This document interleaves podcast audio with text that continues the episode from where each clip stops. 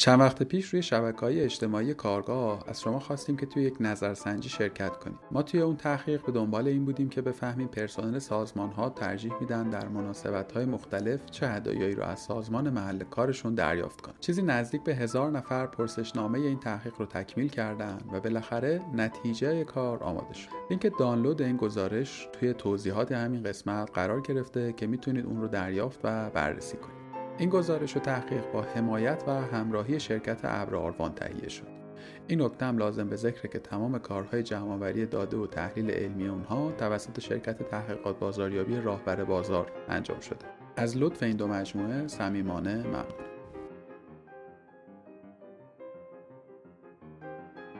به نظر من 18 سالگی تا 24 سالگی اوج اینه که آدم حس می‌کنه خیلی می‌فهمه. در صورتی که وقتی که مثلا میگم من الان نگاه می‌کنم تو اون دوره واقعا نمیفهمیدم. ولی اون خیلی خودم فکر می‌کردم که می‌فهمم. یه مشورتی اصولا به آدما میدم بعضی وقتا ازم می‌پرسن اگه تو بازه 20 تا 30 باشن. میگم من خودم باشم تو این بازه سنی کار نمی‌کنم. چون بهترین بازه سنی یه آدم به نظرم همون 20 تا 30 سالگیه که هم از نظر کیفیت زمان خیلی برهه خوبیه. یعنی ما خیلی کارهای خیلی قشنگ و جالبی می‌تونیم بکنیم که بعدا نمی‌تونیم بکنیم. هم اونقدر هنوز وزن نداره ارزش نداره زمان. نمیگم ارزش مادی منظورم ما بخوام روش قیمت بذاریم. مثلا بخوام مثال بزنم مثلا یک روز یک آدم 18 ساله از نظر کیفیتی معادل مثلا یک هفته یک آدم 28 ساله است. یعنی من تو 28 سالگی کاری که تو 18 سالگی می‌کردم نمی‌تونستم بکنم. یعنی اگر مثال ماشینم می‌زنم اصولا. من از تهران با ماشین می‌رفتم عراق اصلا نگه نمیداشتم. الان چهار بار نگه میدارم. خسته میشم. نمی‌تونم اون مسیر رو یک کله برم. سلام. من میلاد اسلامیزاد هستم و شما به سی و نهمین اپیزود از پادکست کارگاه گوش می‌کنید. ما توی کارگاه درباره کار حرفه‌ای حرف می‌زنیم و سعی می‌کنیم از مسیر شغلی متخصص میهمان چیزهایی یاد بگیریم. این قسمت آخرین اپیزود از فصل دوم کارگاه و همینطور سومین قسمت ابوالمشاغل. ما توی اپیزودهای مزرب 13 به آدمهایی حرف می‌زنیم که تعریف و نگاه متفاوتی به مقوله کار حرفه‌ای و اشتغال دارن.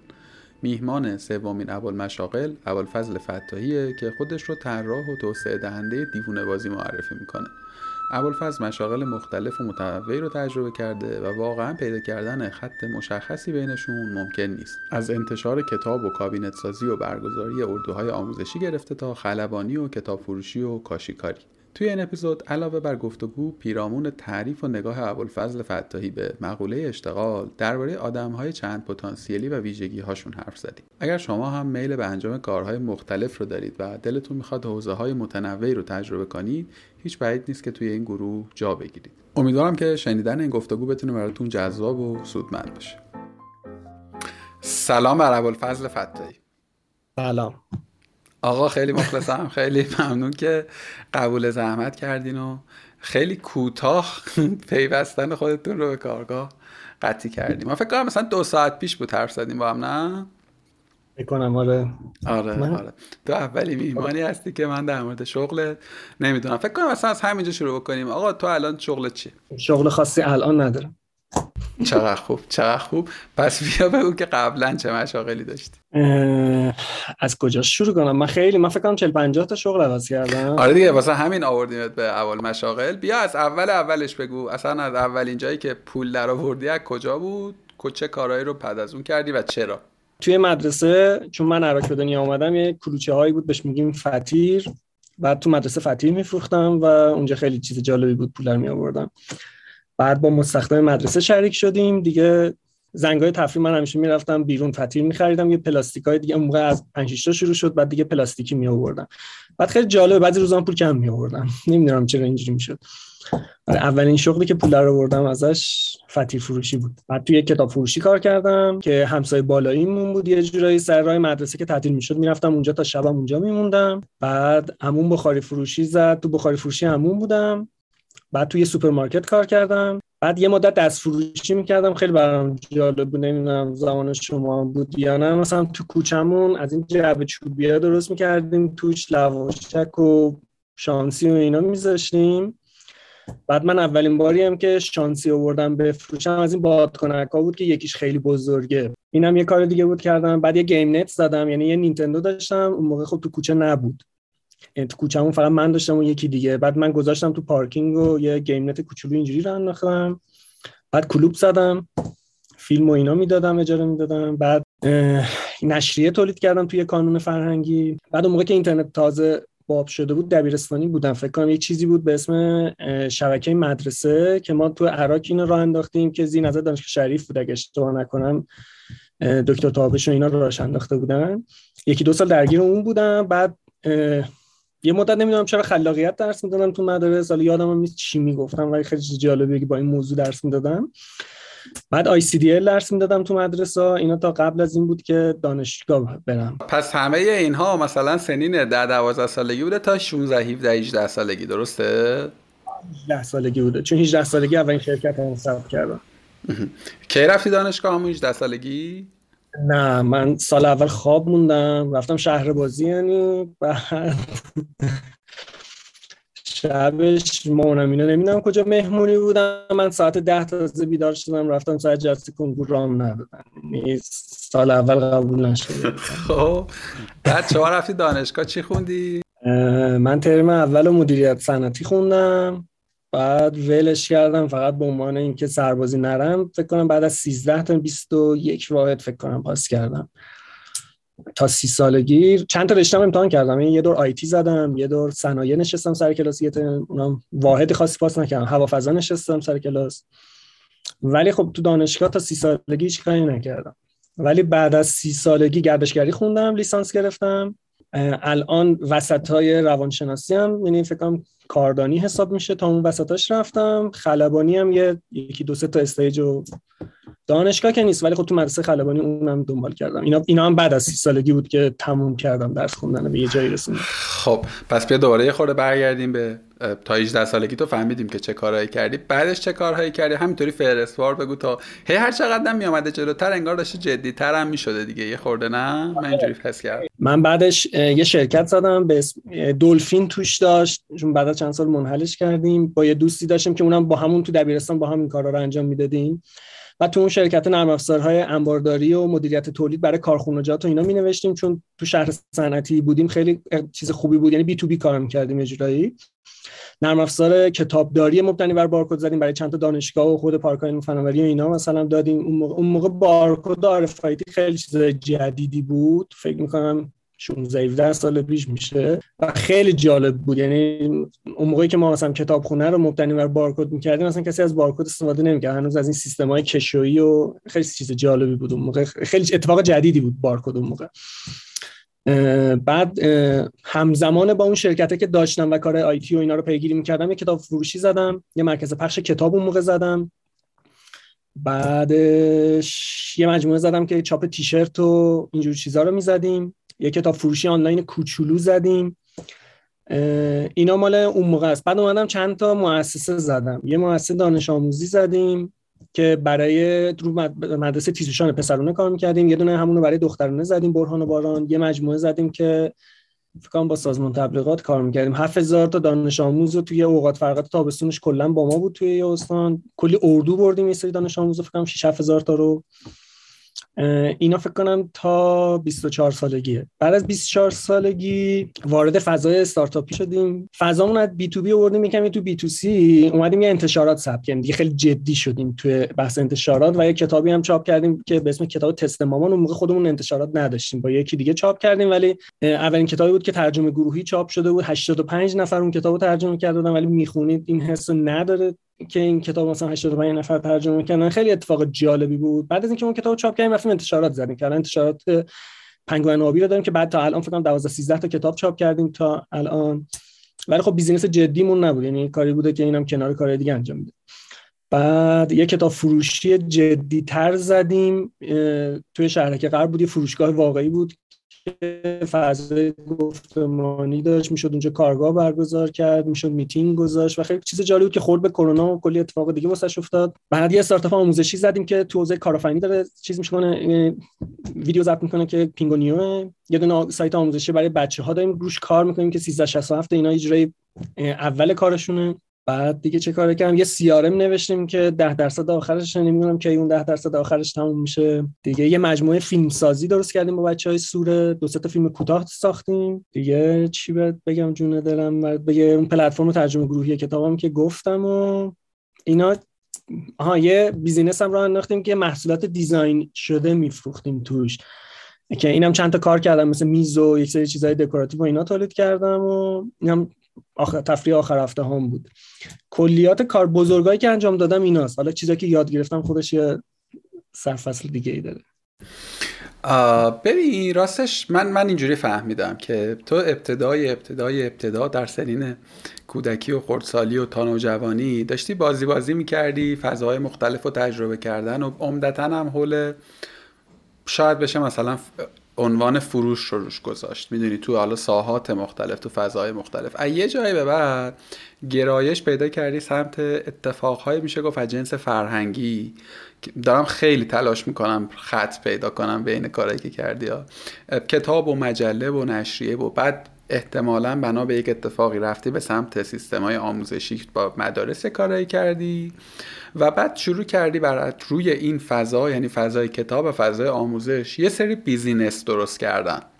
خب یعنی اگر که بخوایم خیلی تلاش بکنیم که یک خط پیوند و یک مثلا سلسله مسیری در نظر بگیریم یه اینطور چیزی میشه. درست شناختم مسیر شغلی تو رو؟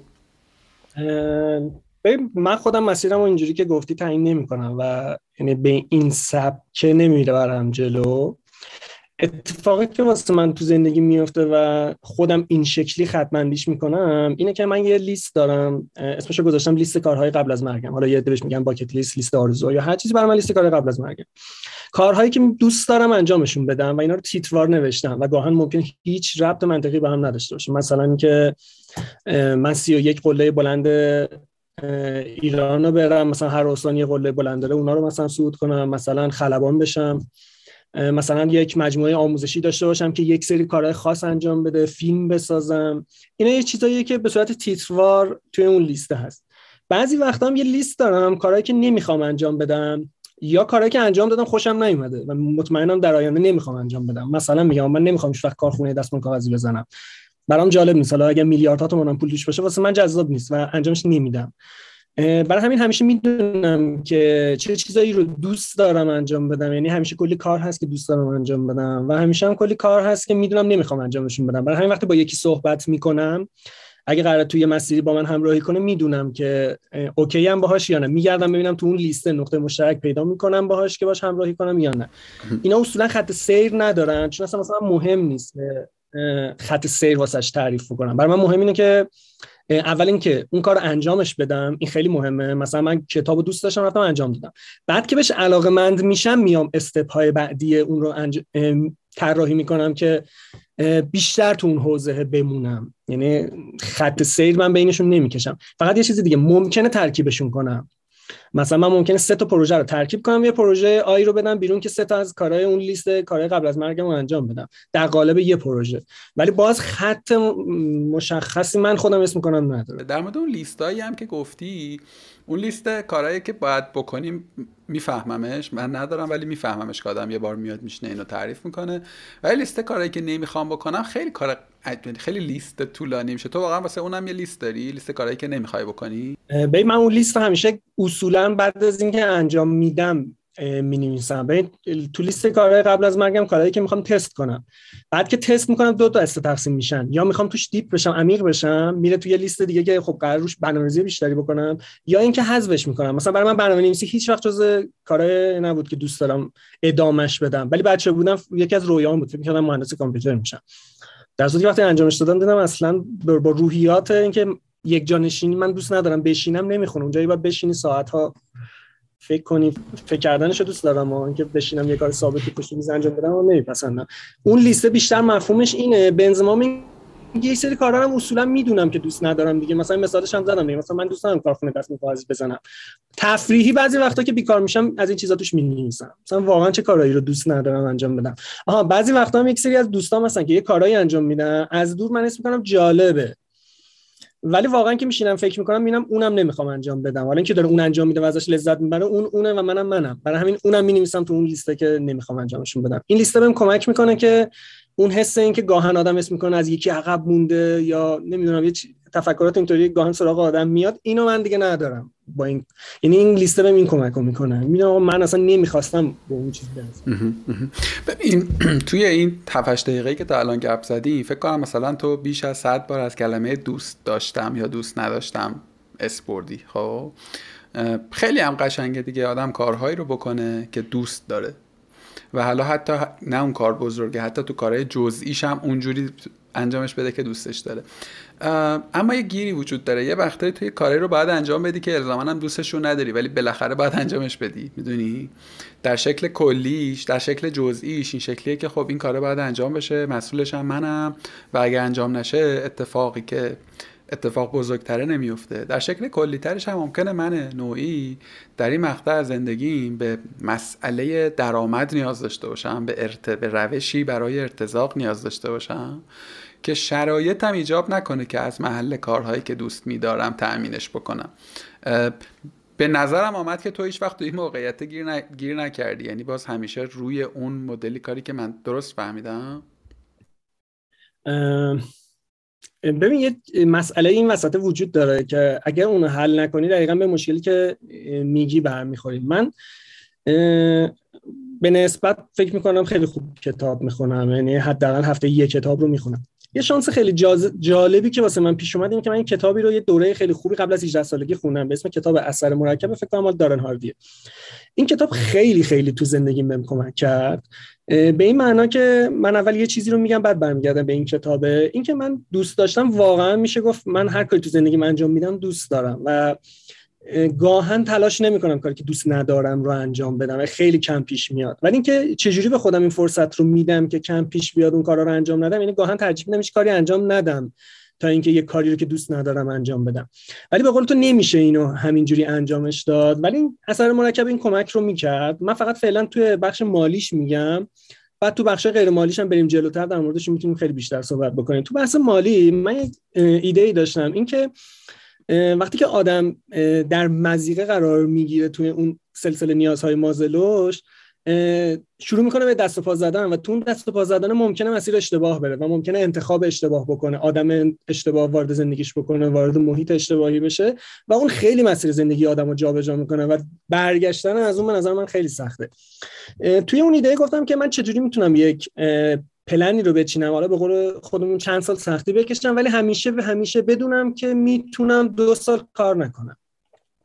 این خیلی ایده جذابی بود واسه و خیلی بابت این گزینه هست واسه سرمایه گذاری کردن دیگه. مثلا بانک یه حسابی داره مثال خیلی ساده شو می‌زنم حساب اندوخته است.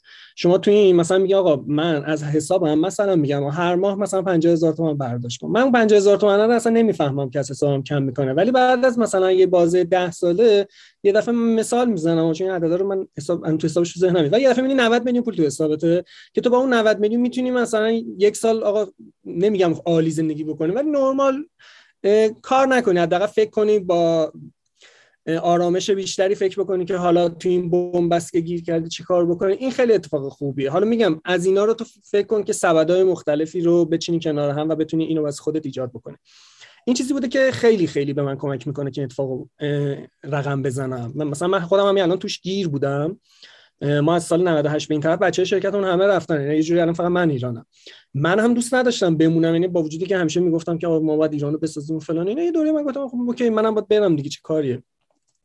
تا اینکه میگم انقدر کار نیمه تمام تو ایران داشتم مثل همین خلبانی. من اولویتم واقعا الان اینه که تو این یکی دو سال آینده خلبانی رو به جای برسونم که خودم دوست دارم. برای مهم نیست که حالا اون جای کجاست. و این حداقل دو سال زمان می‌بره. گفتم به که من فکر کنم حالا فعلا می‌خوام برم. من می‌دونم که حداقل تا دو سه سال آینده چهار سال آینده من اینجا میمونم. و حالا برای این چهار سال باید یه فکری بکنم دیگه. خب وقتی همه بچه ها رفتن رسما همه چی توی حاله از ابهام و چیز میمونه دیگه. حالا یا باید دست و پا بزنم که خودم از این حالت نجات بدم یا اوکی. میشینم قشنگ فکر می‌کنم یک ماه دو ماه سه ماه اصلا پنج ماه میشینم فقط فکر می‌کنم با آدمای مختلف حرف می‌زنم. تا بتونم دوباره اون فرایند لذت بخشه رو انجام بدم. تو این فاصله هم کارهایی رو انجام میدم که بازم دوست دارم و باعث میشه که بهتر فکر بکنم. حالا می‌تونه این هابی های دیگه هم باشه که می‌تونیم در ادامه بیشتر در موردشون صحبت بکنیم. چون چیزایی که گفتم صرفا کار بود. من کارهایی که یاد گرفتم و صرفا فقط دوست داشتم و یاد گرفتم خیلی بیشتره. مثلا من کابینت سازی یاد گرفتم که به عنوان شغل دوست ندارم ولی الان راحت می‌تونم ازش پول در بیارم و خیلی چیز جالبی بود. یا مثلا برقکشی ساختمون من از صفر تا صدش رو از نقشه کشیدنش تا اجراش هم حتی انجام دادم و اینا کارهایی بوده که من دوست داشتم یه بار امتحانشون کنم و برام جذاب بوده امتحان کردنشون. ولی مثلا به عنوان شغل خب نه دوستشون نداشتم به عنوان یک شغل بذار بذار اینجوری داشتی می‌گفتی ولی بذار من بپرسم. اصلا تعریف شغل از نظر ابوالفضل فتایی چیه؟ یعنی تو چیه شغل می‌دونی؟ از خط بین شغل و تفریح شغل و سرگرمی شغل و هابی چیه برای تو؟ اصلا وجود داره یا نه؟ ببین من یک کتاب میخوندم چند وقت پیش. خیلی کتاب دلچسبی بود. اون آرمان شهری برای واقع ها نمی‌دونم اینو خوندی یا نه یه اصطلاح خیلی خوشگلی تو این کتابه داره میگه آقا ما باید برسیم به 15 سال من عدد 15 رو دوست ندارم. خودم میگم واقعا آدم باید بیشتر 12 ساعت در هفته کار نکنه. خیلی وقتا واقعا همینقدر بیشتر کار نمی‌کنه حتی شاید کمتر. این معنیش نیست که کار نمی کنیم این به معنیش اینه که آقا من 12 ساعت در هفته کاری رو ممکنه بکنم که دوستش ممکنه نداشته باشم. ممکنه دوستش نداشته باشم. ولی تایم های دیگه ما نمی‌خوام کاری انجام بدم که دوستش نداشته باشم. مثلا من ممکنه در هفته مثلا موقعی که میرم کلاس های خلبانیم شروع میشه من روزی چهار ساعت سر کلاسم. یعنی پنج روزم که کلاس داشتم 20 ساعت در هفته رو من فقط مینشستم سر کلاس. ولی من اونو جزء چیزی حساب می‌کنم که واقعا عاشقانه دوستش داشتم. یعنی جزء کارم حسابش نمی‌کنم. حتی اگه قراره بعدا ازش پولم در بیارم. ولی این 12 ساعتی که مثلا میگم باید کار کنیم اینه که مثلا من به عنوان مدیر عامل شرکت باید برم با یه سازمان خود کنیم مثل تامین اجتماعی بشینم مثلا یه مشکلی رو حل و فصل بکنم. به نظرم واقعا برای 12 ساعت در هفته هم اضافه است واسه کاری که این شکلی مجبوریم به قول تو انجام بدیم و تاثیر داره توی اون کاری که دوستش داریم انجام بدیم. ولی بقیهش واسه من دوست داشتنه است و تعریف خاصی هم راستش رو بخوای اینم در مورد شغلم بگم ندارم و من اسم می‌کنم اصلا ش... یعنی راستش بخوای شغل تعریف شغل به این چیزی که الان هست رو من اصلا به رسمیت نمی‌شناسم. اصلا جذاب نیست به نظرم. خیلی کار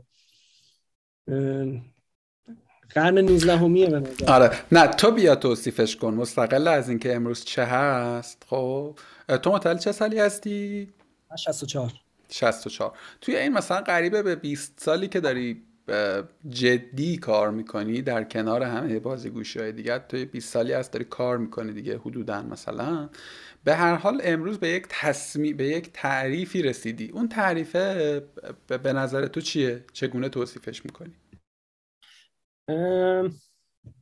ببین چیزی که تعریفی که من فکر می‌کنم و شاید خیلی پیش با افتاده یا خیلی چیز باشه از زندگی من دارم مثلا شغل راستش بخوای بخشی از زندگی می‌دونم دیگه. یعنی ما کار می‌کنیم که زندگی به چرخه غذا بخوریم فلان بکنیم. من اگه بیام تعریف کلی تری ازش ارائه بدم میگم آقا من می‌خوام زندگی بکنم تو این دنیا یه حالا یه فرصتی دارم یک سال دو سال سی سال 50 سال 70 سال قرار من زندگی بکنم. و این زندگی یه فرصتیه که من می‌تونم توش استفاده بکنم از این دنیا دیگه. بعدش هم که میمیرم از هیچ چیزی از این دنیا نمی‌تونم استفاده بکنم. تا 18 سالگی که به نظرم خیلی به قول تو فقط بپر و خیلی هیچ چیز خاصی از دنیا نمی‌فهمیم و راستش می‌خوای الانم نمی‌فهمم. ولی دیگه اون موقع دیگه خیلی به نظرم هیچ نمی‌فهمم. ولی اوج اینیه که مثلا به نظرم 18 سالگی تا 24 سالگی اوج اینه که آدم حس می‌کنه خیلی می‌فهمه. در صورتی که وقتی که مثلا میگم من الان نگاه می‌کنم تو اون دوره واقعا نمیفهمیدم. ولی اون موقع خیلی خودم فکر می‌کردم که می‌فهمم. من حس می‌کنم که شغل شغله باید بخشی از مسیره باشه. اصلا من ازم اصلا شغل خیلی چیز بی‌معنیه. ما می‌خوایم یک مسیری رو طی بکنیم از نقطه آ بریم به بی. حالا این می‌تونه هر چیزی باشه و توی قسمت های مختلف زمانی زندگیمون هم می‌تونه این عوض بشه. ما به یک سری نیازها داریم. من اینجوری بهش نگاه می‌کنم که من نیاز به آب خوراک پوشاک اون چیزایی که اولیه و مثلا خوشحالی و اینا دارم. فکر می‌کنم حالا اینا رو چجوری می‌خوام تعمین بکنم و مدل فکر کردنم به اینکه اینا رو می‌خوام چجوری تعمین بکنم هم هر سال عوض میشه. می‌خوام بگم که اصلا شبیه هم نیست که من بتونم بسش عنوان بگم. ولی به نظرم می‌خوای من یک چیزی رو باز بکنم که این خیلی بهتر توش مشخص میشه. من چهار تا چیز رو تو زندگی یعنی چهار تا ستون تو زندگیم گذاشتم با وجودی که من اصلا آدم چارچوبمندی نیستم. یکیش بینشه. من بینش از کجا پیدا کرده بودم؟ یه کتابی هست به اسم انسان در جستجوی معنا. اینم نمی‌دونم خونده یا نه خیلی کتاب فوق العاده مال ویکتور فرانکل برداشتی که این آدم از بینش داره خیلی فوق العاده است. اینکه آدم همیشه یه کاری هست در آینده که می‌خواد انجامش بده. و این کارا واسه من خیلی جذابه. این اون لیست کارهای قبل از مرگ واسه من یک حکم بینش رو داره و اینکه دقیقا حالا تو مثلا ممکن اسمش رو بذاری گاهن شغل. مثلا چه شغل هایی می‌خوام داشته باشم؟ من اسمش شغل نمی‌ذارم چون اصلا گاهن ممکنه بعضی شغل نباشه. مثل خلبانی برای من شغل نیست. ولی اینکه مثلا توی بیزینس کتاب وارد بشم توی آموزش برای کودکان وارد بشم مثلا فیلم بسازم خب من از همه اینا می‌تونم پول در بیارم. ولی اینا جز بینشیه که و من دوست دارم اینا رو داشته باشم توی زندگی. دومین چیزی که خیلی برای من مهمه انتخابه و این فرصته که گفتی که دغدغه‌های زندگی باعث میشه که ما ممکن حتی انتخاب اشتباه داشته باشیم من این انتخابه برام خیلی مهم بود. برای همین اون قسمتی که من بتونم فرصت داشته باشم فکر کنم و به زندگیم اضافه کردم و انتخابم دو تا بخش داره. یکی محیطه و یکی آدمایی که انتخاب می‌کنیم. یکی دلیلی که من هیچ وقت نرفتم سمت کارمندی و تا الانم این اتفاق برام نیفتاده اینه که محیط دلچسب خودم پیدا نکردم و یعنی شاید واقعا امتحان می‌کردم. و حتی یکی دو بارم رفتم امتحان کردم. در حد یکی دو روز رفتم تو اون محیط دیدم که آدمایی که من انتخاب نکردم تاثیر می‌گذارن روی زندگی. مثلا واقعا نمی‌تونی بگی که من مثلا من رفتم تو فلان بیزینس از آدمای دور برم هیچ تأثیری نگرفتم. مثلا غیر ممکنه به نظر من. برای همین بیشتر سعی کردم محیط خودم درست بکنم. با چی؟ با انتخاب آدم ها یعنی من خیلی سخت مورد انتخاب قرار می‌گیرم و اگر بگیرم خیلی سخت وارد پازل طرف مقابلم میشم. چون خودم آدم انتخابگریم. یعنی انتخاب می‌کنم که با چه آدمی حرف بزنم انتخاب می‌کنم که با چه آدمی شام بخورم. حتی همین الان هم مثلا توی توییتر یکی از فانام همین شام گرفتن دیگه. در صورتی که دیگران فکر کنن خیلی چیز عمومیه. در صورتی که اصلا من با هر آدمی نمیشینم شام بخورم. و خیلی آمینو می‌دونن که این برام خیلی مهمه که با کی میشینم. و یعنی در با آدمی دارم میشینم شام می‌خورم که می‌خوام داستان زندگیشو بشنوم. و احتمالا وجود داره که در آینده بخوام بیشتر ببینمش و باهاش تعامل بکنم. بعد از این مرحله انتخابه که حالا می‌تونه محیط باشه یا چیز می‌رسه به تعامله. حالا اوکی من از مثلا میلاد خوشم اومده حالا چجوری می‌تونم باهاش تعامل بکنم؟ تعاملم به نظر من مفهومش با همکاری خیلی متفاوته. همکاری اینطوریه که مثلا میگم من به میلاد میگم که میلاد تو اینو ترجمه کن من کتابو چاپ می‌کنم. میشه یه همکاری. ولی تعامل به نظر مفهومش خیلی گسترده تره. مفهومش اینه که مثلا میلاد الان نیاز داره که من واسش یه کاری انجام بدم. بعد فردا دوباره نیاز داره من یه کاری انجام بدم. و که من انجام میدم. ده بار دیگه من انجام میدم. ولی یه جایی که من گیر کنم مطمئنم که میلاد میاد و اونجا کمکم می‌کنه. و تو بخشی هم کمکم می‌کنه که اون بخش رویای منه. نه اینکه مثلا بیاد به من هزار تومن بده یا فلان بکنه. مثال بیزینسیشو بخوام بزنم. ما یه دوستایی داشتیم. با هم, هم قهوه خوردیم. دقیقا با همین قهوه خوردن شام خوردن شروع شد. اینا کارشون فیلم ساختن اینا بود سینما میخوندن. یه بار به اینا گفتم آره من می‌خوام سایت آموزشی بزنم و اینا. اینا شروع کردن به کمک کردن برای اینکه ویدیوهامون رو درست بکنیم. مثلا ویدیوهای اولیه‌مون خب خیلی شاید جالب در نیومد ویدیوهای بعدیمون خیلی بهتر شد. حتی ویدیو آخرمون کردم تو سایت پینگونیا قشنگ واقعا سعی کردیم در حد مستر کلاس مثلا ویدیو ضبط کنیم. کلی هم هزینه تجهیزات و اینا شده بود که بتونیم همچین ویدیویی رو ضبط بکنیم.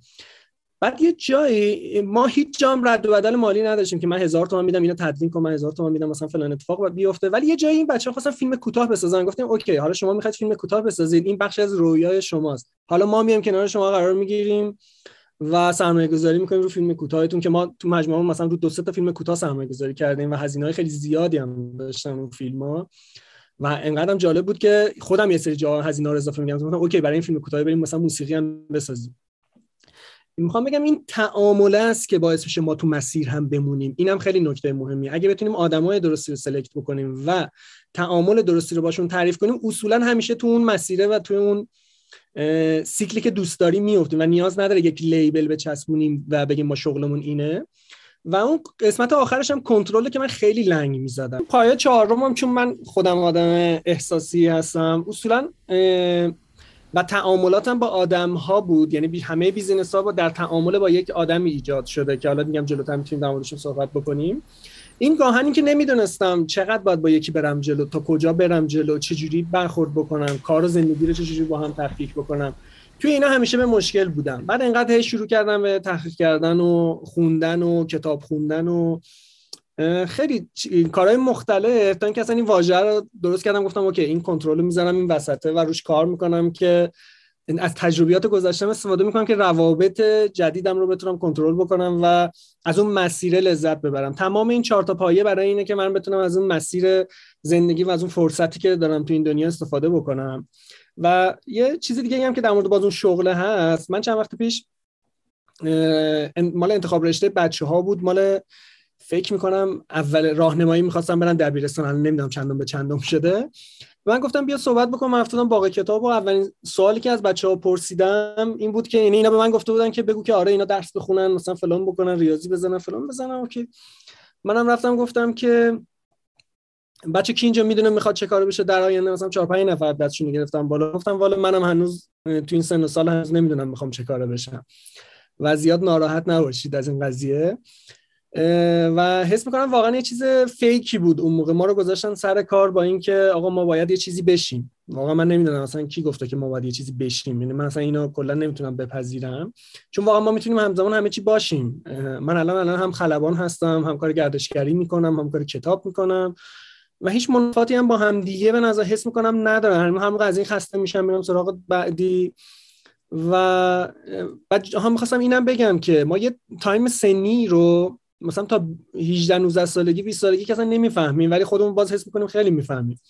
بعد که یه ذره شروع می‌کنیم به فهمیدن مثلا بازه مثلا 24 تا 34 و 35 و اینا که باز می‌خوایم درگیر یه شغلی بشیم و تو این شغل هم خدا رو طوری تعریف شده تو دنیا که باید 30 سال اون شغل رو داشته باشی حالا نهایتا بچه‌ای هم که کار فنی می‌کنن باز تو همون حوزه است. نهایتا از این front ه میاد تو back تو back میره توی product باز تو یک field خیلی به نظرم مشخصی هم من نمیگم این بده. واقعا شاید به روحیات یک نفر بخوره که دوست داشته باشه که okay یه شغلی رو به صورت ثابت داشته باشه سی سال از اون امرار معاش بکنه. ولی مثلا باب میل من نیست. چون بهترین تایم سنیم رو بخوام حروم این بکنم رو من نمیپسندم. من حتی جالب یه مشورتی مثلا به آدما میدم بعضی وقتا ازم می‌پرسن اگه تو بازی 20 تا 30 باشن. میگم من خودم باشم تو این بازی سنی کار نمی‌کنم. واقعا هم کار به معنای کار رو من خودم هم تو اون بازه نکردم. چون بهترین بازه سنی یه آدم به نظرم همون 23 سالگیه که هم از نظر کیفیت زمان خیلی برهه خوبیه. یعنی ما خیلی کارهای خیلی قشنگ و جالبی می‌تونیم بکنیم که بعدا نمی‌تونیم بکنیم. هم اونقدر هنوز وزن نداره ارزش نداره زمان. نمیگم ارزش مادی منظورم ما بخوام روش قیمت بذاریم. مثلا بخوام مثال بزنم مثلا یک روز یک آدم 18 ساله از نظر کیفیتی معادل مثلا یک هفته یک آدم 28 ساله است. یعنی من تو 28 سالگی کاری که تو 18 سالگی می‌کردم نمی‌تونستم بکنم. یعنی اگر مثال ماشینم می‌زنم اصولا. من از تهران با ماشین می‌رفتم. عراق اصلا نگه نمیداشتم. الان چهار بار نگه میدارم. خسته میشم. نمی‌تونم اون مسیر رو یک کله برم. یا مثلا عراق مینشستم پشت فرمون بندر عباس پیاده می‌شدیم. الان این توانمندی رو واقعا ندارم. مثلا کشش بدنیشو ندارم. حالا فکر کن مثلا یک هفته مثلا یک روز یک آدم مثلا 28 ساله به نظر معادل یک ماه یک آدم 38 ساله است از نظر کیفیتی. از نظر زمان این شکلی نیست. من تو 18 سالگی بخوام یک ساعت برم کار کنم چقدر می‌خوام در بیارم؟ فرض کن هزار تومن تو 28 سالگی تجربه 10 ساله اومده پشتش هزار تومنه شده مثلا 100 هزار تومن. تو 38 سالگی دیگه بیشتر شده شده یه میلیون. حالا وقتی که بخوای هزینه فرصت رو به این اضافه کنی من تو 18 سالگی اگه یک ساعت صرف نظر کنم راحت می‌تونم صرف نظر کنم و برم یه کاری که دوست دارم بکنم. مثلا برم سینما. ولی توی 28 سالگی یا 38 سالگی دیگه میشینم نگاه می‌کنم که میارزه من 10 ساعت رو بزنم برم فلان کارو بکنم 10 میلیون از دست بدم. برای همین این کنش واکنش هایی که تو این به وجود میاد تو سنین مختلف به نظرم تو اون سن بهترین دوره یادگیریه. یعنی اینکه هزینه فرصتی که داری میدی خیلی کمتره سرعت یادگیری خیلی وحشتناکتره و کلی هم میشه حال کرد. من تو 20 تا 30 زندگیم کل شهرهای ایران رو بجز یاسوج رفتم دیدم. و این خیلی اتفاق جالب. یعنی 400 هزار کیلومتر فقط با ماشین خودم سفر کردم. و یه چیزی هم که بین بچه ها بود و گاهی می‌رفتم جایی صحبت می‌کردم و اینا می‌گفتن که اولفاز یک ماه کار می‌کنه 11 ماه میره مسافرت. و واقعا همین شکلی بود بدون هدف بدون مقصد. برای همین من فکر می‌کنم شغل به معنای تعریف شغل تعریف درستی نیست. آها یه چیز دیگه هم بگم که مثلا هر سال میگم عوض میشه چه شکلیه. من هر سال میام بین اون لیست کارهای قبل از مرگم میگم آقا من این 5 تا رو می‌خوام انجام بدم. برای اینکه اینا رو انجام بدم مثلا آتو من پول می‌خوام. برنامه ریزی کاریم بر مبنای اون مبلغی که لازم دارم. حالا ممکنه که بیشتر به دست بیارم ولی سعی نمی‌کنم کمتر به دست بیارم. حالا اگه اون پول توی دو ماه به دست بیارم بقیه‌اش کار نمی‌کنم میشینم همونا رو انجام میدم. حالا ممکنه از اونها هم دوباره پول در بیارم و خیلی اتفاق برای من پیش میاد. ولی تلاش بیهوده واسه اینکه مثلا یکو بکنم دو دو بکنم سه ندارم. بیشترین تلاشم برای اینه که اون کارا رو انجام بدم. حالا اون پول رو هر چقدر بتونم عددش ممکنه فرق بکنه. مثلا من خلبانی رو شروع کردم عددم خیلی. چیزی که در حال نیاز داشتم خیلی بزرگتر بود تا یعنی کارم سختتر بود یعنی ماهای بیشتری رو باید کار می‌کردم. این کلیات چیزیه که من حداقل میفهممش. من دو تا نکته بگم به ذهنم رسید. یکی یه کتاب معرفی کردی انسان در جستجوی معنا. خیلی غمگینه که این کتابه در کنار کتاب های روانشناسی زرد قرار گرفته. به واسطه شکل طراحی جلدش به نظر من. ولی خیلی کتاب خوبیه. حقیقتا. من سعید زاهدی خیلی ممنونم که اون کتاب من معرفی کرد. منم خیلی برام جالب بود. ولی میگم یه خورده حال کتابه یه جوریه که آدم روش نمیشه بگه آقا این کتاب خوبیه. آرزم به خدمتت که از این بگذریم. ببین در مورد روی کرده تو به مسئله اشتغال داشتن مشغول یک چیز یا چیزهایی بودن. می‌خوام بگم این مسئله مسئله چیزیه؟ الان مسئله خیلی زنده در فضای کار حرفه ای میگن که یه سری حرفه ها هست که نیازمنده به تعمقه. یعنی تو نیاز داری به یک عمقی ازش دست پیدا بکنی تا تازه مثلا بتونی از توش بهره ای برداری. مثلا نواختن ساز می‌دونی یکی از ایناست. یعنی تو مثلا دو سال بری مثلا ویولون یاد بگیری نمی‌تونی خودت بگی من نوازندم. ولی احتمالا نمی‌دونم ولی احتمالا تو از مثلا هفته اولی که بری نجاری کنی می‌تونی یه چوبو ببری. یک نجار خیلی مبتدی بشی. حالا چون تو توی این فیلده هم رفتی نمی‌دونم چقدر این گزاره که میگم واقعی یا نه. و البته که تو همان آدم ها هم به همونطور که گفتی رویاتشون تفاوت داره دیگه. یعنی خیلی احتمالا این ویژه این روحیه ادونچری تو رو ندارن. اصلا مایل نیستن به اینکه مثلا 200 تا حوزه رو تجربه بکنم می‌خوام بگم خیلی وضعیت ارزشی وجود نداره. یکی در تعمق و میشه گفت دقت روی یک موضوع کندن یک موضوع به اون حس خود ارزشمندیه می‌رسه. تو در احساس می‌کنم که در یک گستره وسیعتری در واقع این معنا رو یافتی. به نظر من به نظر من خیلی به در واقع کرکتر اون فرد و ویژگی های اون فرد برمیگرده احتمالا. یه گفتگویی هم ما داشتیم با آقای وفا کمالیان. خیلی یه جاهایی تو داشتی نسخه practical صحبت های آقای کمالیان رو می‌گفتی؟ پیشنهاد بکنم آدمایی که این گپ و گفته میشنون صحبت من با آقای کمالیان هم بشنون از منظر دیگری به شیوه تعریف و توصیف مسیر شغلیشون داشت. نگاه می‌کرد که خیلی بانمک بود. حالا سوال مسئله کن. ببین یه خورده واژش نمی‌دونم چیه ولی این مدلی که تو داری به زندگی نگاه می‌کنی البته یه جایی گفتی یا یه جایی هم یه سیوینگی کردی که به تو این کمک رو می‌کنه که یه جایی بتونی با فراغ بال بهتری تصمیم بگیری. اما این فراغ بالغ عددی که می‌خواد عدد کوچکی هم نیست. یعنی من مثلا 21 دو ساله احتمالا خیلی سری از این تجربه هایی که تو امروز, امروز داری رو نمی‌تونم داشته باشم. خب حالا اگر که بخوای بیا یه خورده سر خطتر به آدمی که تازه داره این مسیر شغلیشو مسیر حرفه‌ایشو یا اصلا به قول تو شغل رو اصلا بذاریم کنار داره سعی می‌کنه زندگیشو شیپ کنه. داره سعی می‌کنه مدل زندگیشو سبک زندگیشو تعریف کنه. چون تو تو به نظر من خیلی تو شغل تعریف نکردی تو یک سبک زندگی تعریف کردی که حالا یه وقتایی همون گوشه کناراش مثلا داری یه کارایی رو می‌کنی که خیلی این دوتا ممزوج به هم شدن. خیلی تلفیق شدن با هم دیگه. چه توصیه ای یا چه پیشنهادی داری برای آدمایی که می‌خوان این مسیر رو تازه شروع کنن به تعریف کردن ساختن؟ یه چیزی که خیلی جالب بود در مورد اسمی که انتخاب کردی چون من اون کتابم خوندم. نادر ابراهیمی دو تا کتاب داره خیلی برای من کتاب جذابی بود. یکی همین ابوالمشاغله که ابن مشغل است. جفتش من توصیه می‌کنم واقعا آدمو بخونن و خیلی کتاب جذابیه و خود اون کاراکتر هم کاراکتر فوق العاده یه چیزی در مورد اینکه مثلا من الان خیلی احساس شوق و ذوق کردم. باید بگم من اصلا ابوالمشاغل از کتاب مرحوم ابراهیمی به آریه گرفتم و بذار اینم بگم چون وقت نگفتم الانم تو ذوق اینم که یکی دیگه هم کتاب رو خونده قبل از اینکه من پیشنهادش کنم.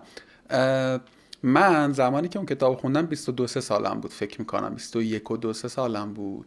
و همین گیری که تو گفتی یه جایی توی اون ایونت هست تو پرسیدم. من اون موقع با خودم داشتم که تو مثلا چیکار می‌خوای بکنی؟ مثلا همه بعد دیدی دیگه آدمم خودش توی موقعیتی می‌ذاره که انگار همه دارن می‌دونن سمت یک هدفی و تو نمی‌دونی کدوم ولی باید بدوی و اینا. من توی نمایشگاه کتاب نشر روزبهان سری کارهای آقای ابراهیمی داشت و من هیچی نخونده بودم از کارهای آقای ابراهیمی. سه تا کتاب خریدم. یکی چهل نامه کوتاه بود که عمدتا اون رو می‌شناسم. یکی در واقع مجموع داست یکی مجموع داستان کوتاه بود چهار تا کتاب خریدم. یکی هم چیز بود یه نما... یه دونه نمایشنامه نوشته کلا آقای در واقع ابراهیمی. یکی هم ابوالمشاغل رو خریدم. یعنی این چهارتا رو خریدم و تو راه آمدن از نمایشگاه کتاب به خونه من فکر می‌کنم همه اون کتاب خوندم.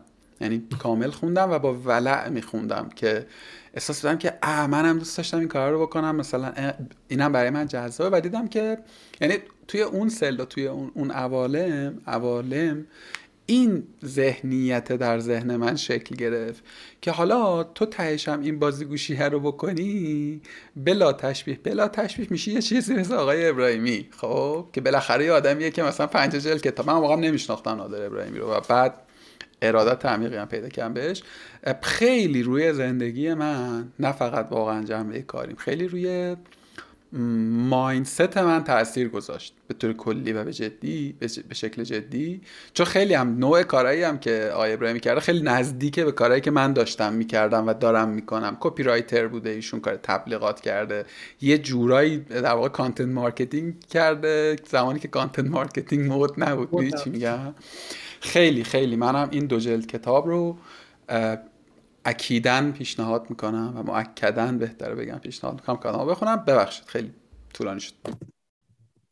یه تیکه ای داره. من اگه بتونم اون تیکه پیدا بکنم اصلا اون تیکه یه جورایی می‌تونم بگم مانیفست زندگی منه. من اون تیکه حالا پیدا می‌کنم بهت میگم. ولی خب این, این کتابه و این اسم من خیلی دوست داشتم. می‌خوام یه چیزی بگم که به این ربط داشته باشه. یه جمله جالبی گفتی که این lifestyle منه. دقیقا همین شکلیه که داری میگی. و من اصلا این سبک زندگی رو به کسی پیشنهاد نمی‌کنم. حتی به نظرم آدمایی هم که به قول خودشون عمیق شدن توی حوزه‌ای هم با سبک خاص خودشون رو دارن و شبیه هم نیستن. آدم باید بگرده اون چیزی که خودش رو خوشحال می‌کنه و بهش حس خوب میده رو پیدا بکنه و اون بشه lifestyle ش. مثلا مهم نیست که okay من اینجوری میگم okay من اینجوری حال می‌کنم. حتی یعنی من به عنوان آدمی که خیلی سفر و گردشگری و اینا رو دوست دارم و تجربه کردم و واقعا خیلی بیشتر از خیلی هم سفر کردم بعضی وقتا تو توییتر یکی یه عکسی رو می‌ذاره میگه ما باید اینجوری چیز بکنیم. مثلا من قشنگ یا reply میدم یا مثلا quote می‌کنم میگم بابا این فقط عکسش قشنگه. مثلا من یه بار من کوهنوردی رو خیلی دوست دارم. رفته بودم قله سن بران دو تا از بچه ها وسط راه حالش بد شد. یکی مونده بود. با یه خواری و خفت من رفتم اون بالا. okay یه عکس خیلی خوشگلی از دریاچه گهر گرفتم. من هیچ جای اون عکس نیومدم بگم و دهنمون سرویس شد رسیدیم به قله. ولی طرف اونجا رو می‌بینیم که وای این خیلی چیز جذابیه. نه okay باحاله. ولی این مسیری هم که تو می‌خوای بری واقعا مسیر وحشتناکیه. پس این این خیلی برای من مهم بود که اینم بگم که okay من چیزی که دارم میگم تبلیغ این نیست که وای ما باید اینجوری زندگی کنیم قرار نیست شغل ثابتی داشته باشیم. نه من یه بار یه صحبتی هم از جادی گوش می‌دادم می‌گفت او من اوکی هم دارم کار می‌کنم پولمو دارم میارم سر ما پوغام می‌گیرم. اوکی خب دقیقاً داره حال می‌کنه و خوشحاله. وقتی داره خوشحاله چرا باید بیاد یه کار یه کاری بکنه که خوشحالش نمی‌کنه؟ و به نظرم همینه که آدما رو جذاب می‌کنه و تفاوت آدما و مسیرها و شغلهای مختلف رو پدید آورده. اینه که ما با هم شبیه هم نیستیم. یه چیزی که وجود داره و داریم توی این حرف هم صحبت می‌کنیم و حالا چه کتاب ابوالمشاغل یا خیلی از آدمای دیگه که این شکلی هستن و حتی یه هم بود که یه خانمی بود یه اسم گذاشته بود میگفتش که این آدم آدم های چند پتانسیلی هن که کارهای مختلف دوست دارن انجام بدن. صرفا واقعا دلیل نمیشه که همه دوست داشته باشن مثلا این شکلی باشن. یا به قول تو همون چیزی که داشتیم صحبت می‌کردیم این که آخه همه دوست ندارن یه کوله بندازن پشتشون برن. و من خودم هم به عنوان آدمی که فقط 400 هزار کیلومتر با ماشین شخصیم سفر رفتم علاقه ندارم واقعا یه کوله بندازم و برم تو بیابون و ماها اینجوری زندگی کنم و تو سفر باشم. اصلا لذت بخش نیست. با یه ذرهش خشنگه با یعنی به عنوان فان جالبه یک ماه جالبه. اینکه آدم بخواد کل زندگیش اینجوری باشه شاید برای یکی هم جالب باشه. ولی برای منی که عاشق سفرم و سفر رو دوست دارم و عمیقا هم بهش اعتقاد دارم این شکلی نیست که دوست داشته باشم برم سفر. یه نکته جالبی دیگه هم که هست یه مستندی بود به اسم مستند انسان. فکر کنم هم فرانسوی بود نمی‌دونم دیدیش یا نه.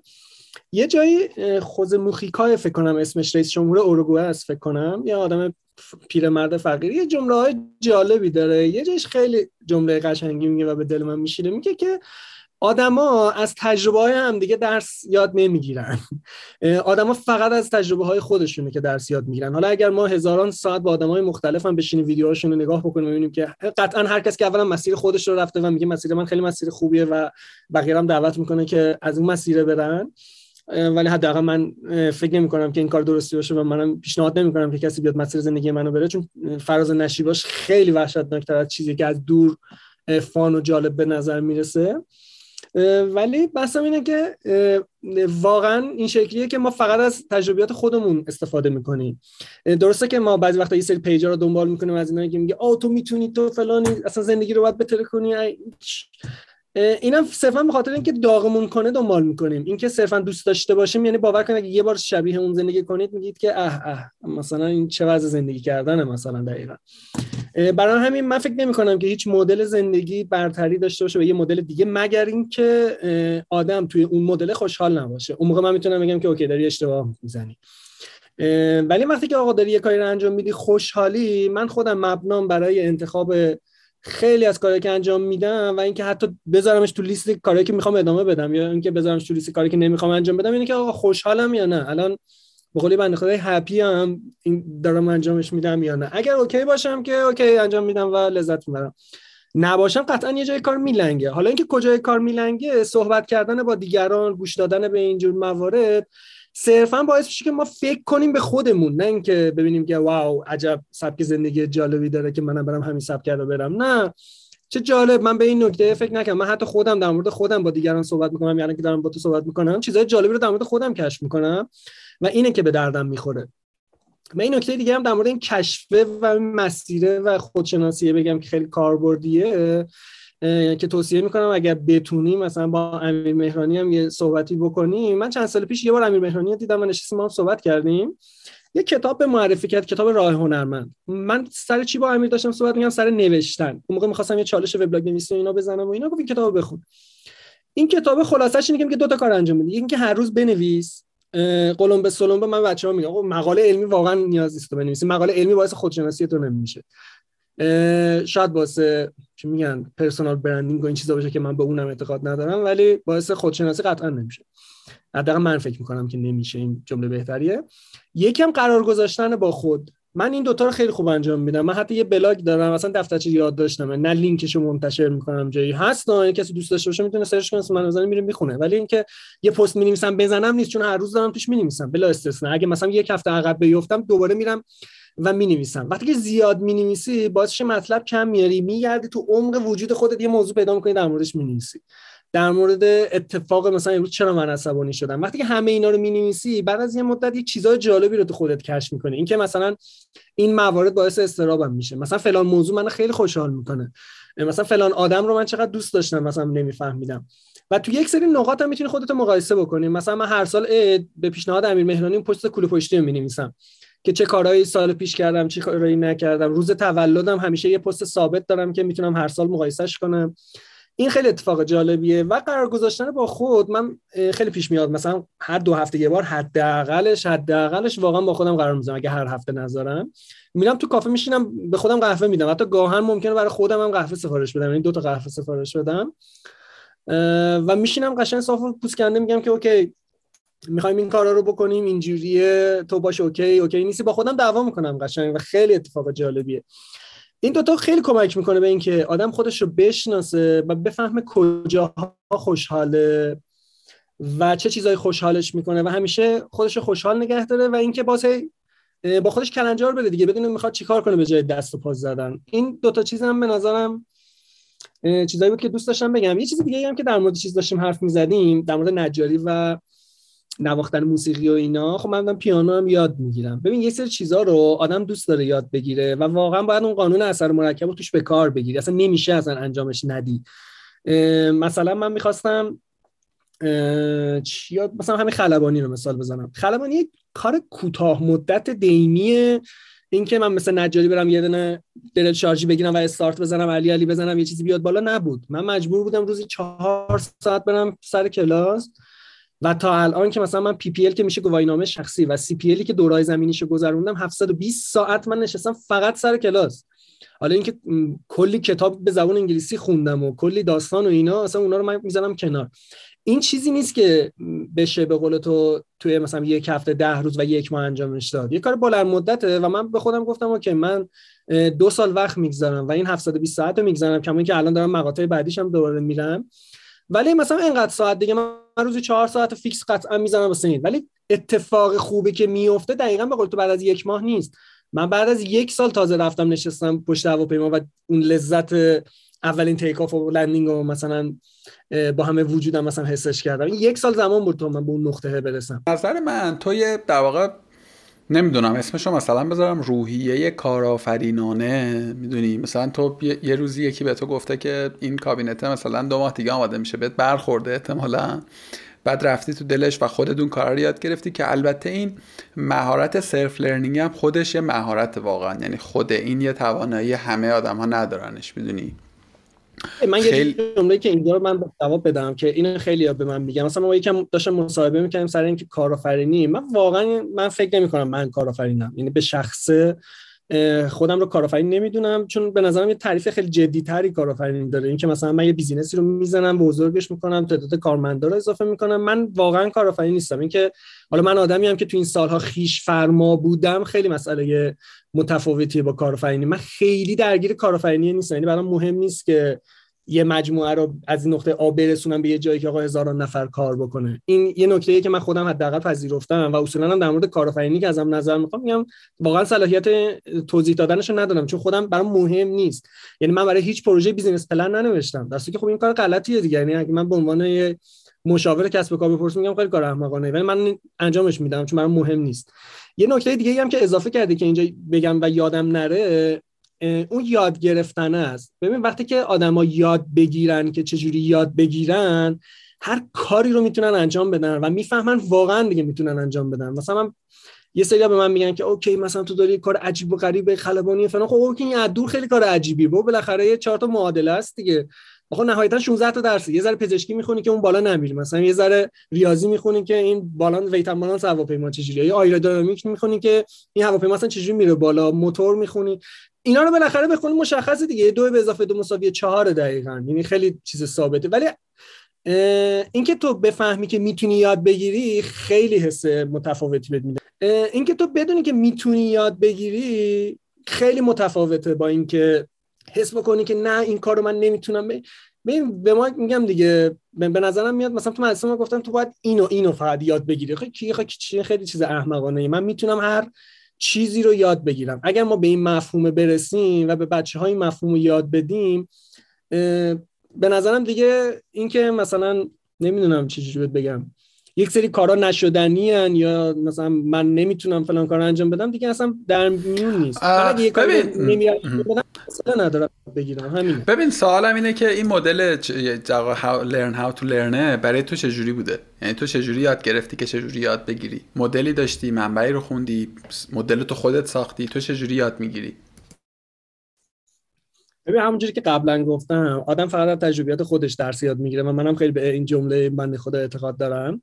و واقعیت هم اینه که اینو من در طول مسیر یاد گرفتم. قطعا نرفتم یه کتاب بخونم ببینم که چجوری می‌تونم یاد بگیرم. و یه نکته خیلی مهمی که وجود داره و من الان مثلا سر این دختر کوچولوم هم سعی می‌کنم رعایت بکنم اینه که خود خب تو خانواده بودم که می‌تونم بگم گند زدن خیلی واسهشون مهم نبود. یعنی من می‌رفتم مثلا یه یه چیزی رو خراب می‌کردم تو خونه نمی اومدم بگم واقعا خاک عالم بر سرت این چه وضعیتیه فلانه. یا مثلا نمی‌گفتن که دست به این نظر میشکنه. خب من می‌تونستم بشکونمش.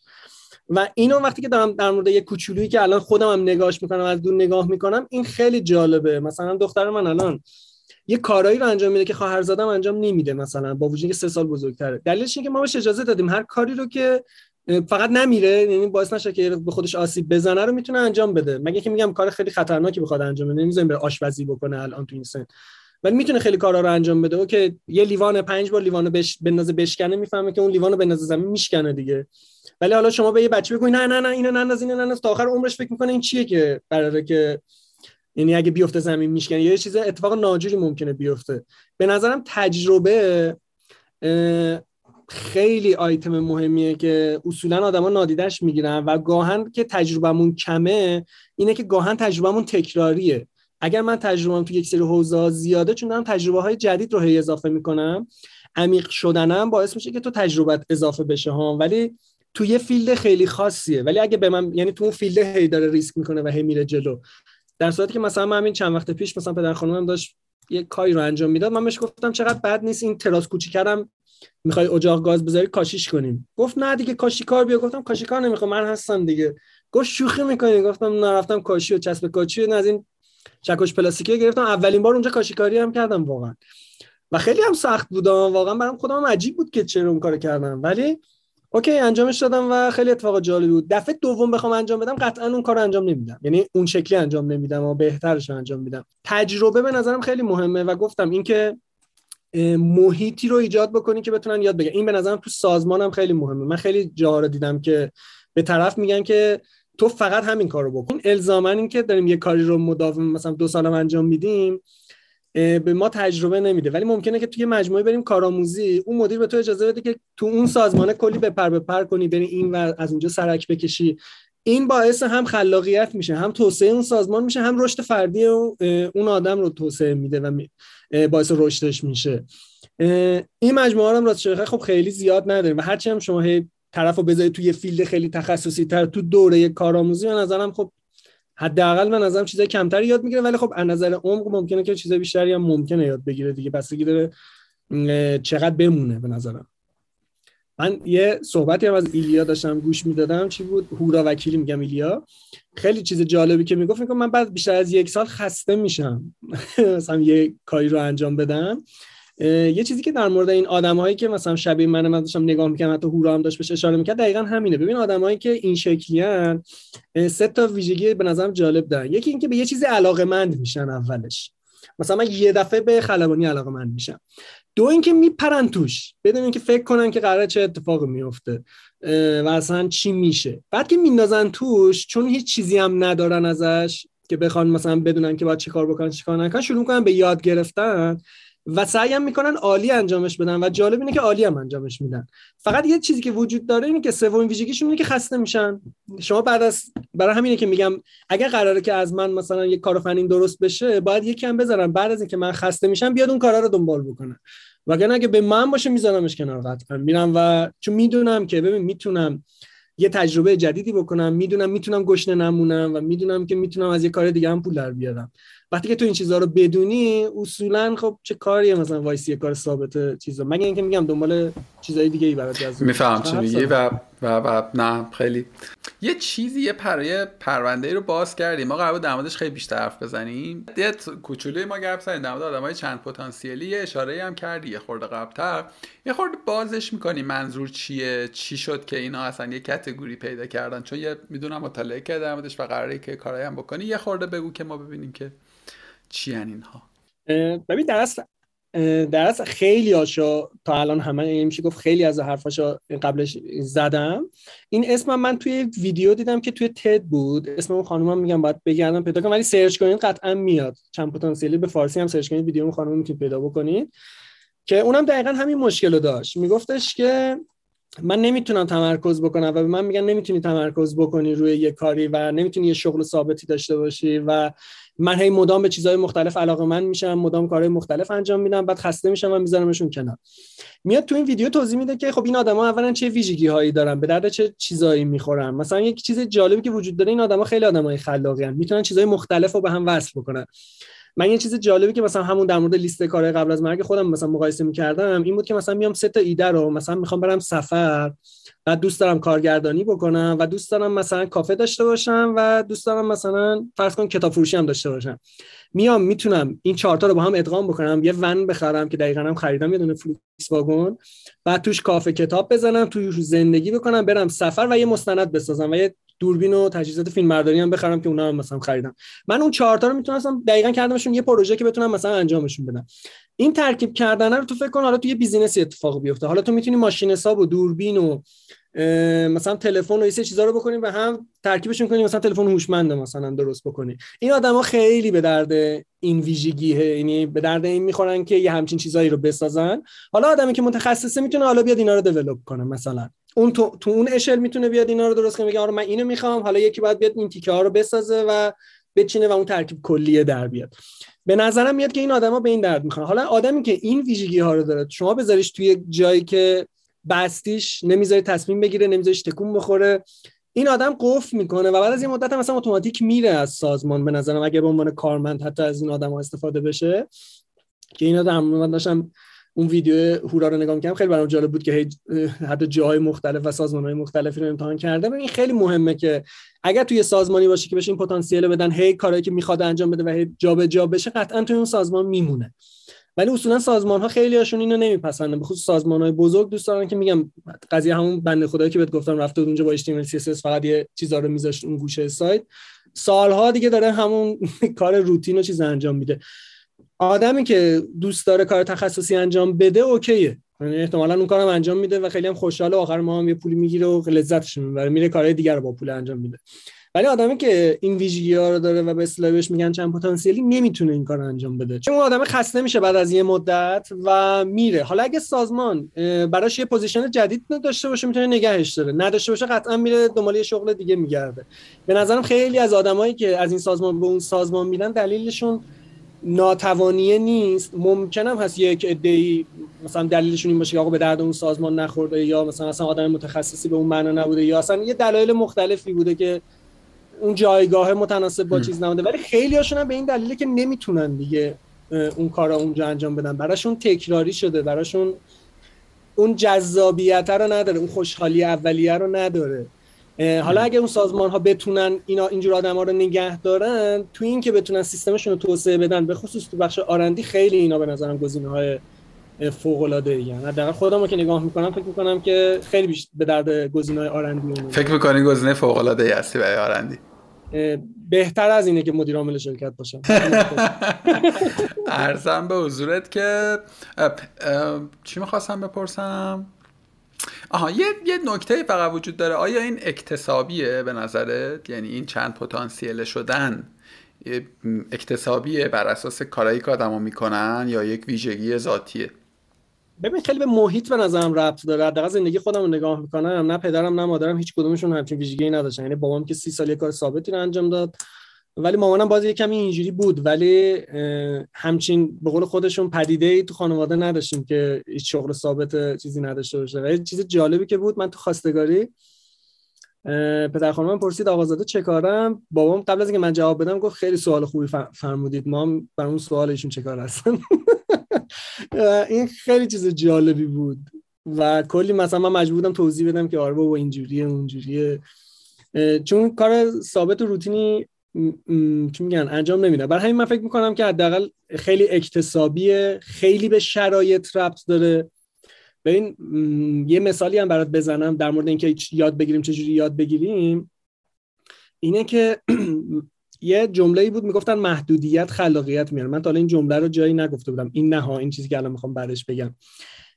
من که بچه بودم این کل کوچه‌مون خب ما شرایطی بود 60 ده 64 وسط جنگ به دنیا اومدیم. حالا فکر ما تو اون شرایط بزرگ شدیم واقعا اوضاع خیلی سخت بود به نظرم.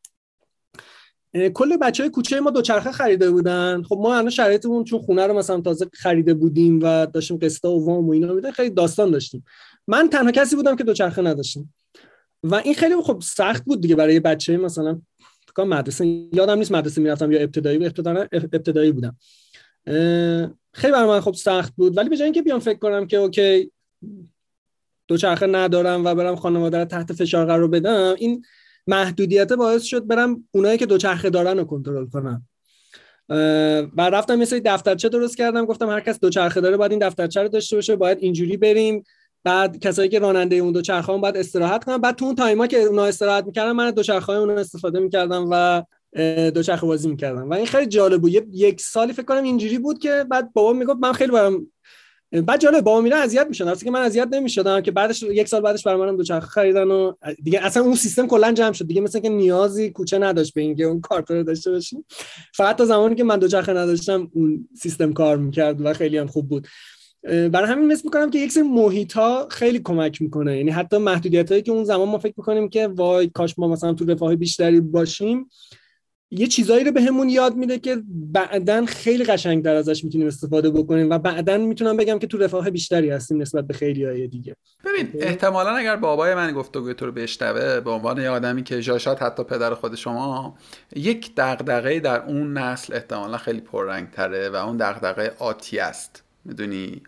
یعنی مثلا بابای من هم الان اینجوریه که کاش که مثلا تو الان کارمند بانک بودی و ما خیالمون مثلا در مورد تو راحت بود که مثلا آتیه یه جورایی گارانتی شده است توی این شرایط.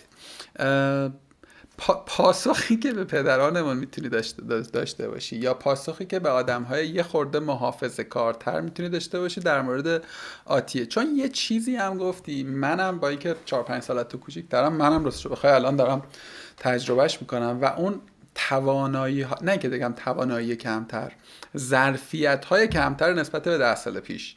و این موجب میشه که پیش بینی کنم که خب ده سال دیگه هم احتمالا من نسبت به امروز ظرفیتام خیلی کمتر میشه و همین خودش نوعی از محافظه کاری رو در من پدید آورده.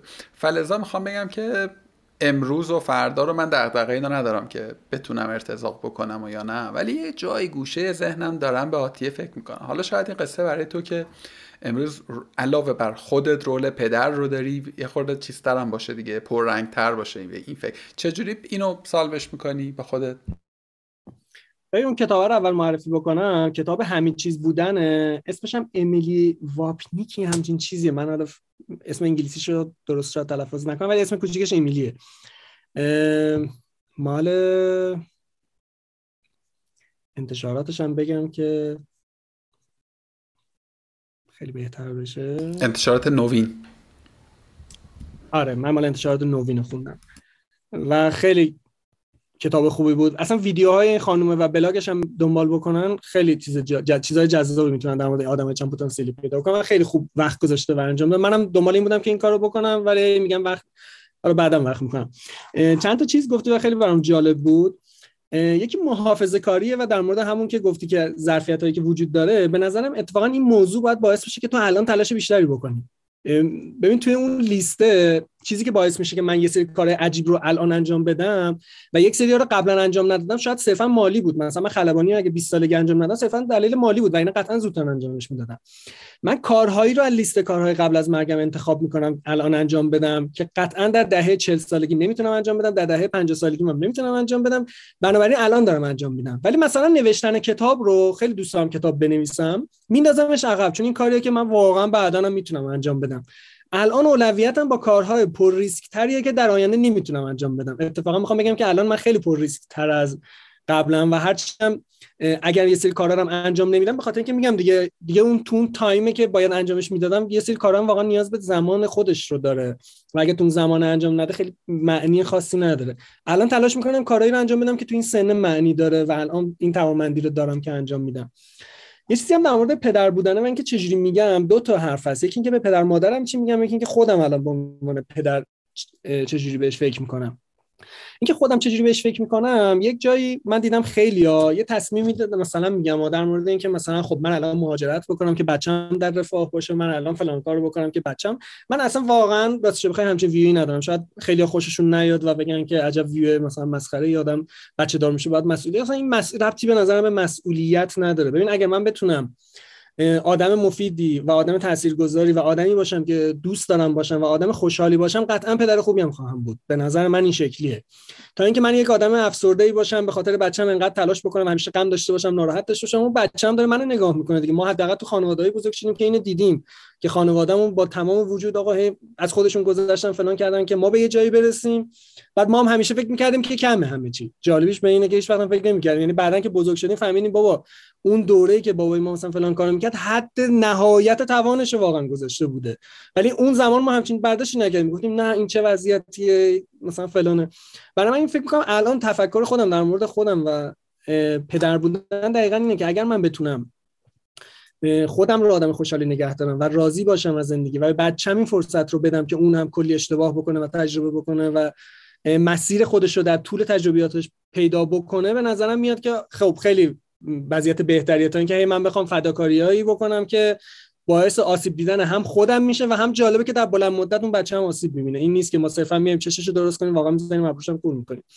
در مورد خانواده من چیزی که خودم فهمیدم یه مدتی عصبانی می‌شدم. مثلا بابام همیشه به من می‌گفت تو هیچی نمیشه این خیلی جایی جمله رو احتمالاً خیلی از آدمایی که این شکلی زیاد شنیدن.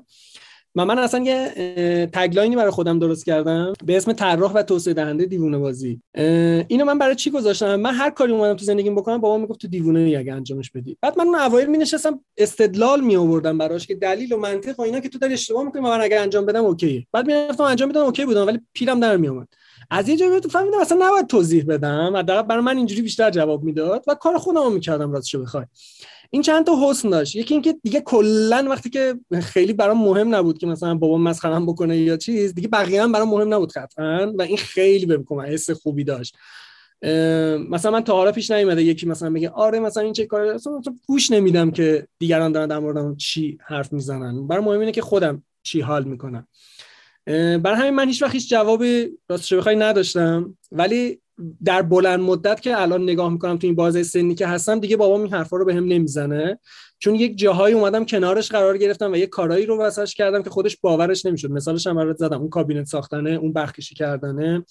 یه جاهای دیگه یه کارهای عجیب غریب تری دیگه اومدم کنارشون انجام دادم. ببین از یه جایی بعد دیگه تویی که می‌تونی بهشون کمک بکنی و دیگه باید کنارشون قرار بگیری. اونجا دیگه می‌فهمن که نه. مثل اینکه خیلی هم کج کله نرفتی مثل اینکه خیلی هم اشتباه نکردی. از خیلی از اون آدمایی که بچه بودی بهت می‌گفت مثلا فلانی ببین چه جوریه تو هیچی نمیشی از همه اونا قشنگ جلوتری و میره به اونا میگه که ببین اینا رو مثلا مثلا ابوالفضل درست کرده. و من حس می‌کنم اینو زمان فقط می‌تونه حلش بکنه و من خودم براش هیچ راهکاری بجز اینکه من خودم اهمیت نمی‌دادم ندارم. من یه چیز کوچولو هم که یه دفعه الان یادم افتاد و خیلی جالب بود سر شغل که گفتی منت لیبل زدن کلا بدم میاد.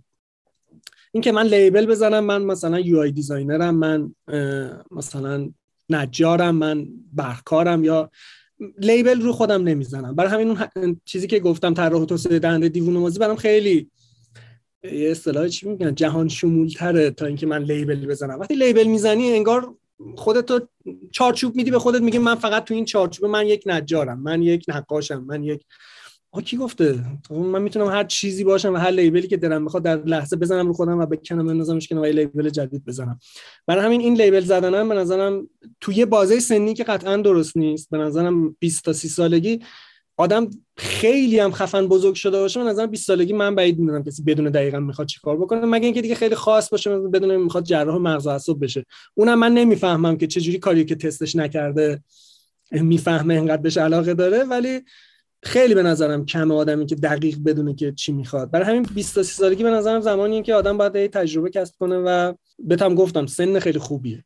آقا این گفتگوی ما خیلی بدآموزی داشت به نظر من. یعنی نوجوان ها باید با نوجوان ها به نظر باید با سوپروایز پدر مادرشون بشنون. این جدا دارم میگم و به دور از مزاح میگم. چون می‌دونی شاید یه آدمی که مثلا 5 سال 6 سال سابقه یه کار داشته باشه با شنیدن گفتگوی تو می‌تونه یه سری چیزها رو توی مسیر تجربی خودش این همانی کنه و بفهمه که منظور تو چیه. ولی برای آدمی که شاید هنوز خیلی تجربه جدی تو کار نداره خیلی می‌دونی خیلی موجب بیگدار به آب زدن بشه. فلزا از اولش بعد از این اختارای مثبت 18 بذاریم و قصه چجوریه آقا من خیلی حال کردم با این گفتگومون. جدا خیلی گفتگوی دقیقا همون چیزی شد که من از در واقع ابوال مشاغل های در واقع کارگاه می‌خواستم.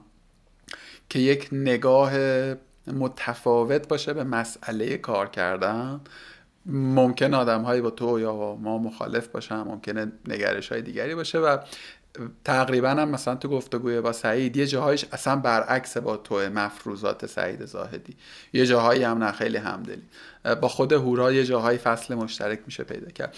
بعد از این سه تا مشاغلی که من رکورد کردم این گونه به نظرم رسیده که آدم هایی که تکسر حرفه رو در پیش می‌گیرن حتما همین آدم های چند پتانسیلی هن. یعنی حداقل توی این سه تا تجربه این چنینن دو سه تا آدم دیگه ای هم که قرار جلوتر بهشون برسیم داشتم همزمان فکر می‌کردم این گونه بود خلاصه که دم شما بسیار گرم. خیلی ممنون که اومدیم. اومدی به کارگاه. اگر سوالی فکر می‌کنی که من باید میپرسیدم و نپرسیدم لطفا خودت سوال رو بپرس و جواب بده. من چون خیلی حرف زدم فکر نکنم نمی‌دونم. چون اینقدرم جسته گریخته حرف زدیم. ولی من فکر کنم خیلی از چیزا که دوست داشتم بگم و گفتم. دمت گرم. خب من می‌خوام اونم به عنوان حسن ختام بخونم و به نظرم مال کتاب ابو المشاغل قبل داره و خیلی هم خیلی, خیلی خوب میگه که روزی در مجلس ختمی مرد متین و موقری که در کنارم نشسته بود و قطره اشکی هم در چشم داشت آهسته به من گفت آیا آن مرحوم را از نزدیک می شناختید گفتم خیر قربان خیش دور بنده بوده و به اصرار خانوادهام آمدم. تا متقابلا در روز ختم من خیشان خیش به اصرار خانواده بیایند. حرفم را نشنید چرا که می‌خواست حرفش را بزند. پس گفت بله خدا رحمتش کند. چه خوب آمد و چه خوب رفت. آزارش به یک مورچه هم نرسید. زخمی هم به هیچ کس نزد. حرف تندی هم به هیچ کس نگفت. اسباب رنجش خاطر هیچ کس را فراهم نیاورد. هیچ کس از او هیچ گله و شکایتی نداشت. دوست و دشمن از او راضی بودند و به او احترام میگذاشتند. حقیقتا چه خوب آمد و چه خوب رفت. گفتم این به راستی بیشرمان زیستن و بیشرمان مردن با این صفات خالی از صفت که جناب عالی برای ایشان برشمردید نمی آمد و نمی رفت خیلی آسوده تر بود. چرا که هفتاد سال به ناحق و, هر... و به حرام نان کسانی را خورد که به خاطر حقیقت می جنگند و زخم می‌زنند و می سوزانند و می سوزند و می رنجانند و رنج می کشند و این بیچاره ها که با دشمن دشمنی می کنند و با دوست دوستی دائما گرسنند و تشنه. چرا که آبونانشان را همین کسانی خوردند و می‌خورند که زندگی را بیشرمان مردن تعریف می کنند. آخر آدمی که در طول هفتاد سال عمر آزارش به یک مدیر کل دزد منحرف به آدم بدهکار هرزه به یک چاقوکش بادگیر محله هم نرسیده چه جور جانوری است؟ آدمی که در طول هفتاد سال حتی یک شکنجهگر را از خود نرنجانده و توی گوش یک خبرچین خود فروش نزده است با چنگ و دندان به جنگ یک رباخار کلاهبردار نرفته پس گردن یک گران فروش متقلب نزده و توفی بزرگ به صورت یک سیاستمدار خودباخته وابسته به اجنبی نینداخته به کدام تعریف آدمیت و انسانیت تطبیق می کند و به چه درد این دنیا می‌خورد؟ آقای محترم ما نیامده که بود و نبودمان هیچ تأثیری بر جامعه بر تاریخ بر زندگی و بر آینده نداشته باشد. ما آمده ایم که با دشمنان آزادی دشمنی کنیم و برنجانیمشان و هم دوش مردان با ایمان تفنگ برداریم و سنگر بسازیم و هم پای آدمهای عاشق به خاطر اصالت و صداقت عشق بجنگیم. ما آمده ایم که با حضورمان جهان را دگرگون کنیم. نیامده ایم تا پس از مرگمان بگویند از کرم خاکی هم بیازارتر بود و از گاو مظلومتر. ما باید وجودمان و نفس کشیدنمان و راه رفتنمان و نگاه کردنمان و لبخند زدنمان هم مانند تیغ به چشم و گلوی بدکاران و ستمگران برود. ما نیامده این فقط به خاطر آنچه همچون به خاطر آنکه همچون گوسفندی زندگی کرده باشیم که پس از مرگمان گرگ و چوپان و سگ گله هر سه ستایشمان کنند. گمان می‌کنم که آن آقا خیلی وقت بود که از کنارم رفته بود و شاید من هم. در دل خیش سخن می‌گفتم تا مبادا یکی از خیشاوندان خوب را چنان برنجانم که در مجلس ختمم حضور به هم نرساند. این به نظرم خیلی بی‌نظیره و مانیفست زندگی من واقعا. آقا درود بر تو. خیلی خیلی خیلی خوش گذشت بخواه ببینیم تو ان آقای فتحی امری فرمایشی. متشکرم. آقا خیلی مخلصم. و می‌بینم ان شاء الله قربونت خدا